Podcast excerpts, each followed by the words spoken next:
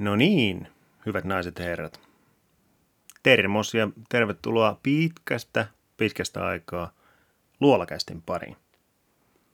Mä tuossa katselin vähän, että koska on viimeksi väännetty podcastia ja siitähän on herra sentään melkein vuosi aikaa. Eli 14. syyskuuta on viimeksi pärähtänyt jakso numero neljä eetteriin. Eli kyllä tässä on vettä virrannut sen jälkeen. Että katsotaan, lähtisikö tämä vihdoin ja viimein.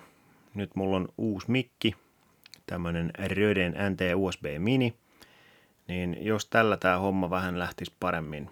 Oikeastaan mulla tässä luolakästissä on se ongelma, että mulla on paljon asioita, mitä tekisi mieli sanoa, mutta sitten niitä ei tule laitettua ylös. Ja sitten kun pitäisi lähteä koostaan tätä podcastia, niin sitten on pää tyhjänä. Että aina pitäisi olla semmoinen vähän niin kuin muistivihko, johonkin Google Keepiin tai vastaavaan pitäisi vähän pistää asioita ylös. Mutta jos mä tästä koittaisin ottaa niin sanotusti härkää sarvista ja suorittaa vähän paremmin tämän asian suhteen. Tämä on kuitenkin ihan hauska formaatti, ihan itsellekin. Tämä on jotenkin tuotannollisesti paljon paljon helpompi verrattuna videoon. Mutta joo, eli siis tervetuloa kaikille. Meikäläinen Suomperän Karri, tekniikkaluolan pyörittäjä – Mut löytää someista käytännössä nimellä at Karriantoni Twitterissä ja muualla. Sitä tulee kohellettua. Ja sitten tietysti Tekniikkaluolakin löytyy at Tekniikkaluola. Niin jos tulee jotain esimerkiksi podcastiin liittyviä aiheehdotuksia, niin pistäkää tulemaan niitä vähän siellä sun täällä. Niin ne sitten otetaan huomioon tai jätetään huomiotta tällainen yksivaltiaan oikeudella. Mutta tämän päivän aiheita, mitä nyt mä ajattelin käsitellä, niin olisi tota, OnePlus on ainakin yksi. Ja heidän tämmöinen niin sanottu bloatware-julkistus. Ja sitten vähän tota Oxygen OS 11 sivutaan myös. Ja sitten otetaan vähän kantaa tuohon Applen ja sitten myös Googlen tämmöiseen kinasteluun Epic Gamesin kanssa. Eli Epic Games on tämä firma, joka Fortnitea vääntää niin siellä on vähän tämmöistä pikku kinaa menollaan. Ja sitten lopussa vielä vähän sivutaan keskihintaisten puhelinten. Voitaisiin sanoa ehkä jopa esiin marssia. Mutta tästä lähtee siis Luola Cast numero 5. Tervetuloa mukaan. Eli tosiaan tuossa, oliko viides päivä tätä kuuta, siellä rupesi tulee uutisia, että että OnePlus on niin sanotusti jäänyt kiinni tämmöisistä esiasennetuista Facebook-sovelluksista. Eli siis kyse on OnePlus 8-sarjan laitteista, joihin nyt sitten on ilmeisesti esiasennettu muun muassa Facebookin ö, App Manager, sovellusmanageri. Eli siis se on siellä niin sanotusti juotettuna käyttöjärjestelmään kiinni, eli sitä ei pysty poistamaan. Se pystyy kyllä poistamaan käytöstä, mutta ihan kokonaan poistaminen, niin se on käytännössä mahdotonta. Eli siellä on kaksi Facebookin sovellusta, mitkä sitten toimii taustalla. Niin nämä on nyt sitten tota, siellä nykytilassa olemassa. Ja itse asiassa mä tuossa tota OnePlus Nord-puhelinta, Nord-puhelinta vähän pläräilin, niin myös sieltä nämä kyseiset sovellukset löytyy. Ja sitten joidenkin raporttien mukaan jopa se jos ne sovellukset otetaan pois käytöstä, niin silloin myös vielä jonkinnäköisiä tiedon murusia, jyväsiä, bitin palasia sinne valuu Facebookin suuntaan. No tästä ei itsellä ole varmistusta, joten suhtautukaa tähän tietoon pienellä varauksella. Mä myös kysyin OnePlusalta vastinetta tähän, mutta sitä ei vielä ole tullut, ja sitten jos se tulee, niin mä lisäilen sen sitten tähän podcastiin johonkin väliin. No se nyt on tietysti sanottava, että eihän OnePlus ole millään tavalla pahimmasta päästä bloatwarein suhteen.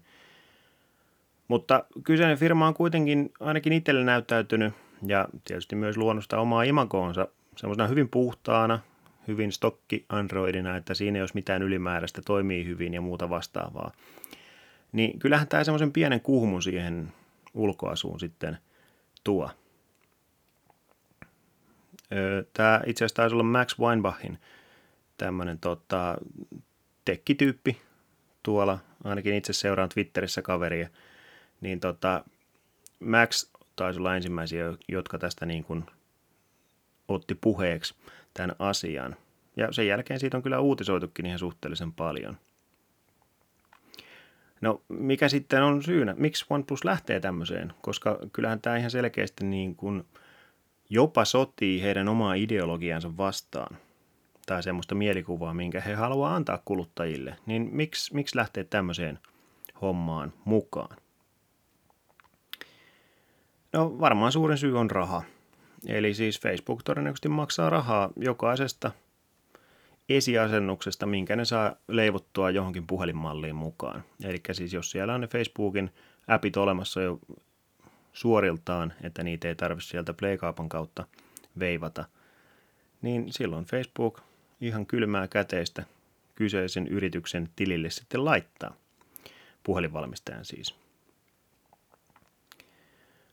Ja sitten varmaan yksi asia, mikä tässä painaa jonkun verran, niin ihan tämmöistä peruskäyttäjää, niin mä en usko, että ihan hirveästi kiinnostaa. Ainakin mulla on semmoinen käsitys, että ihmisillä oikeasti ei ole hirveästi niin kuin väliä, että mihinkä ne omat tiedot menee. Että Facebookia ja muitakin kaikkia käytellään ihan ihan kiltisti, vaikka siellä on vuosien varrella tullut ties minkälaista tietovuotoa ja on asiat levinnyt vaikka mihin, niin ihan tyytyväisenä sitä ihan itsekin käyttelen vielä, että ei tässä pääse kyllä kiveen heittämään toista päin, että kyllä tässä ihan samanlainen syntinen on itsekin ö, somekäyttäjänä. Mutta että nämä on just tämmöisiä, että varmaan OnePlussakin sen varaan pelaa, että tästä hetken aikaa pöhistää ja – sitten siitä muodostuu tämmöinen uusi normaali. Mä itse en oikein pidä tuosta sanasta uusi normaali, mutta niin se nyt vaan on. Eli hetken aikaa siinä on myrsky vesilasissa ja sitten se on business as usual. Mutta kyllä mä sen verran sanoisin, että en mä jotenkin oikein lämpene tälle ajatukselle. Että ei, se, se ei vaan jotenkin niin kuin... Mä oon aina jotenkin, OnePlusalla on ollut semmoinen – pieni paikka tuolla meikäläisen tekniikka järjestelmäpiirillä, niin tota, se, se juotos nyt kyllä vähän alkaa pikkusen rakoilla. Että en, en kauheasti kyllä tykännyt tästä veivauksesta. No, sitten päivän aihe numero kaksi, eli Oxygen OS. Tämä sivutaan tällainen nopeassa aikataulussa. Eli siis Oxygen OS 11 varsinaisesti. Se on nyt tulossa. Siitä on beta-versioita olemassa jo ja niitä on pikkusen. En ole itse siis asentanut millekään puhelimelle sitä, mutta sen verran katsonut videoita, että se, se kans varmasti aiheuttaa mielipiteitä suuntaan jos toiseen. Eli siinä on menty hyvin paljon pois tämmöisestä niin sanotusta stock Android-tyylistä, mihinkä OnePlus on totuttu näkemään, tai että mitenkä ne on niitä käyttöjärjestelmiä puhelimissa rakentanut. Eli Oxygen OS on aina ollut hyvin semmoinen perus Android-mainen. Toki siellä on paljon, paljon asiaa niin sanotusti pellin alla, mutta se kuitenkin se ulkonäkö ja ulkoasu, se on ollut hyvin semmoinen niin kuin näpsäkkä ja hyvin hyvin perus. Ja mä oon aina tykännyt siitä. Toki on ihmisiä, jotka ei tykkää siitä, mutta se on ollut se, mistä minä olen itse tykännyt. Niin nyt sitten tässä Oxygen OS 11, niin on hyvin paljon lähdetty poispäin tästä stock-tyylistä. Eli sitä on verrattu jopa Samsungin One UI-käyttöliittymään. One US ei sinänsä mitään vikaa, mä tykkään siitä. Se on vienyt Samsungin puhelimia selkeästi parempaan suuntaan käytettävyydessä ja muussa. Mutta mä en sitten tiedä, että onko se OnePlusan puhelimiin se oikea ratkaisu. Koska ainakin itse mä oon jotenkin hyvin paljon tykästynyt ja oikeastaan melkeinpä puhunut kenenkä kanssa tahansa, niin kaikki on tykännyt kyllä tuosta OnePlusan tyylistä tehdä käyttöjärjestelmää tai tuota käyttöliittymää. Niin en, en sitten tiedä. No, onhan siellä nyt esimerkiksi sitten tullut Always On Display, eli se on nyt sitten tulossa Oxygen OS 11 myötä. Eli ei nyt sitten lainausmerkeissä pahaa, että jotain hyvääkin. Mutta tämä nyt tietysti viime kädessä on ihan käyttäjän käsissä, että millä meiningeillä mennään. Että onko nämä uudistukset hyviä vai pahoja vai onko niillä oikeasti mitään merkitystä, että ollaanko me tekkiheput sitten ainoita, jotka näistä vähän pidetään meteliä. Se on käyttäjän päätös. No, no sitten agenda numero kolme tälle päivälle. Eli Apple ja nyt myös Google versus Epic Games. Eli nyt oikeastaan tämän viikon tai loppuviikon, oikeastaan tämän perjantain, perjantaina tätä tässä äänitellään, niin isompia kohoja on sen kuin Apple ja sitten sen myötä myös Google poisti Fortnitein omista sovelluskaupoistaan ja tämän seurauksena ilmeisesti nyt sitten Epic Games on haastanut Applen ja myös Googlen oikeuteen tästä hommasta. No mikä juttu? No siis hommahan meni pitkälti niin, että Epic Games ensin sai sovelluksensa, no puhutaan nyt Apple Storesta, eli Applen App Store. Niin tota, Epic Games sai Fortnitein sinne, mutta sitten ne pääsi kiertämään noita sovelluskaupan ehtoja jollain ilmeisesti serverikikkailulla näin tietävämmät mulle kertoi. Eli se vaikutti asiaan niin, että Applelta olisi sitten jäänyt saamatta siivu noista Fortnitein myynti, myynneistä, mitä sitten tuli tuolta App Storen kautta. Ja se siivuhan ei ole mikään pieni, se on 30 pinnaa, mitä Apple ottaa sovelluskehittäjiltä kaikista noista App Storen myynneistä. Niin kyllähän se on merkittävä summa, ei siitä pääse mihinkään. Bongasin tältä aamulta Petteri Järvisen, tuttu tietotekniikka ihmisille jo vuosien vuosien takaa, niin tämmöisen twiitin, jossa tämä homma ehkä kiteytyi jollain tavalla. Ja twiitti kulkee näin. Näppärää. Nyt Applesta itsestään on tullut se Big Brother, Applen legendaarinen TV-mainos Mac-julkistuksen yhteydessä, jota vastaan pienempi yritys kapinoi.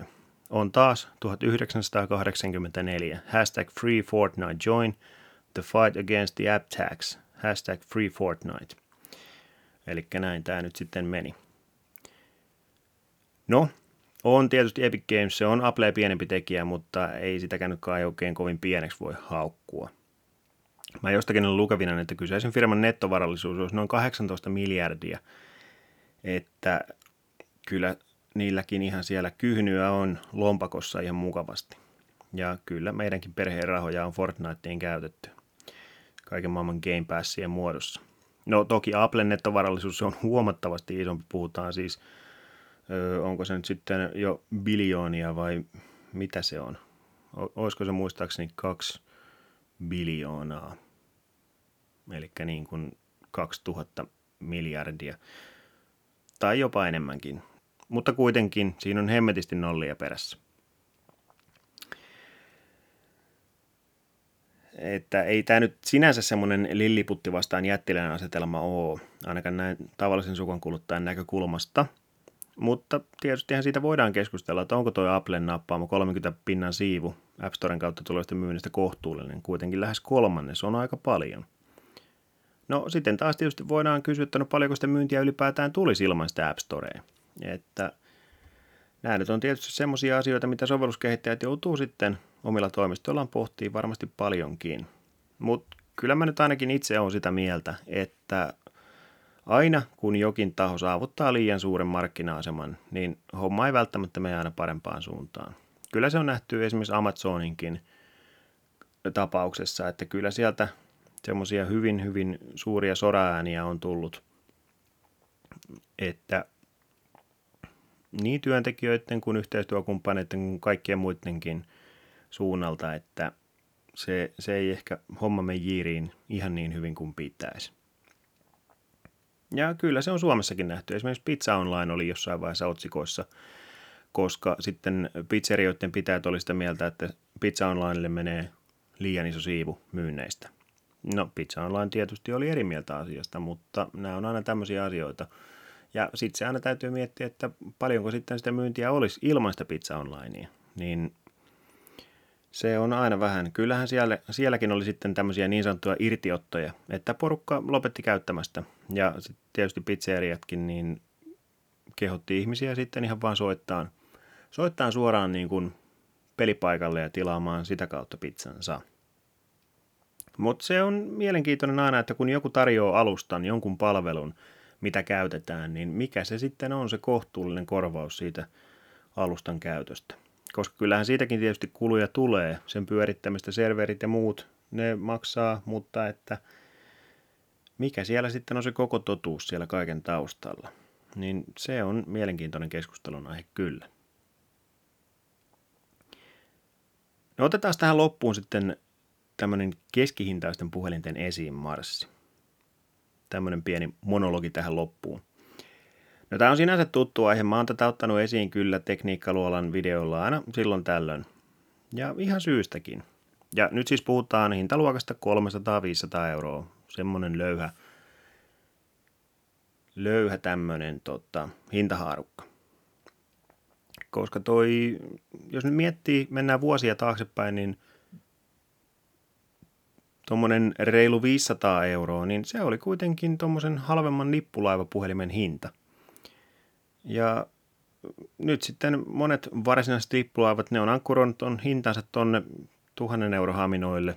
Ja varsinkin nyt kun tuli tämä niin sanottu 5G-pomppu, niin sitten se on lipsahtanut aika monella ihan jo reilusti ylikin siitä.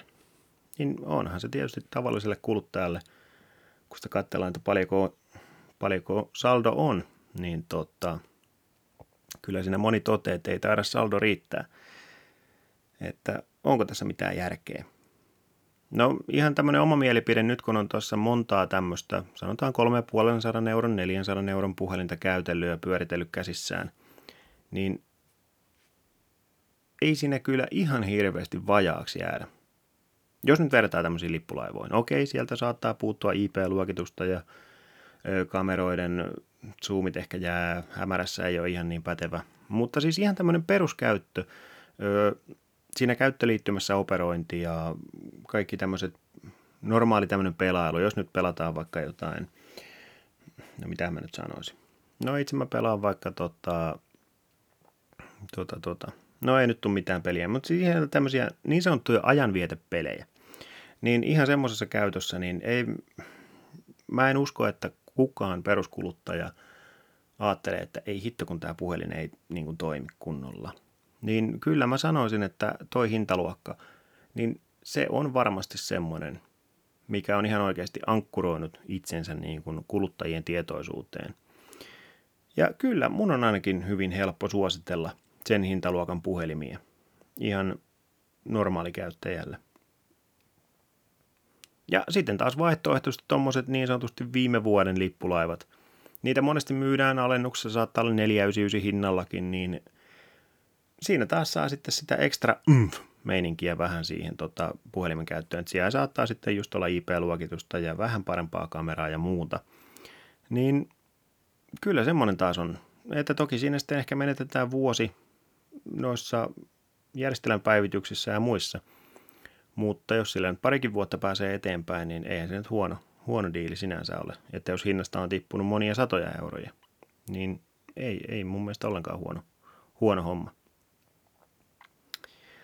Eli kyllä mä näin sanoisin, että jos on budjetti tiukalla tai vaikka ei oliskaan, niin ei sinänsä tarvi kuluttaa siihen puhelimeen tuhatta euroa. Vaan tuommoisella 400 euron kapulalla, niin kyllä se yhteiselo on varmaan ihan, ihan pätevää kyllä tästä eteenpäin.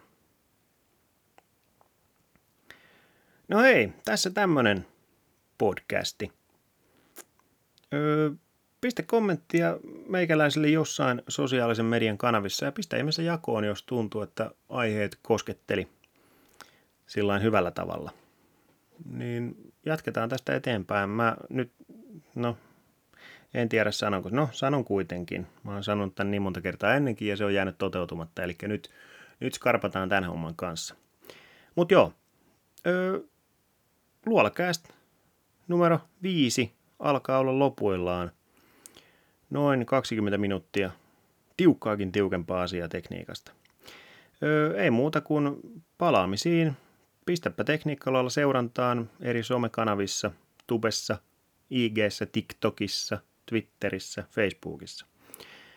Sieltä löytyy. Niin ei muuta kuin palaillaan ensi podcastin parissa sitten taas astialle.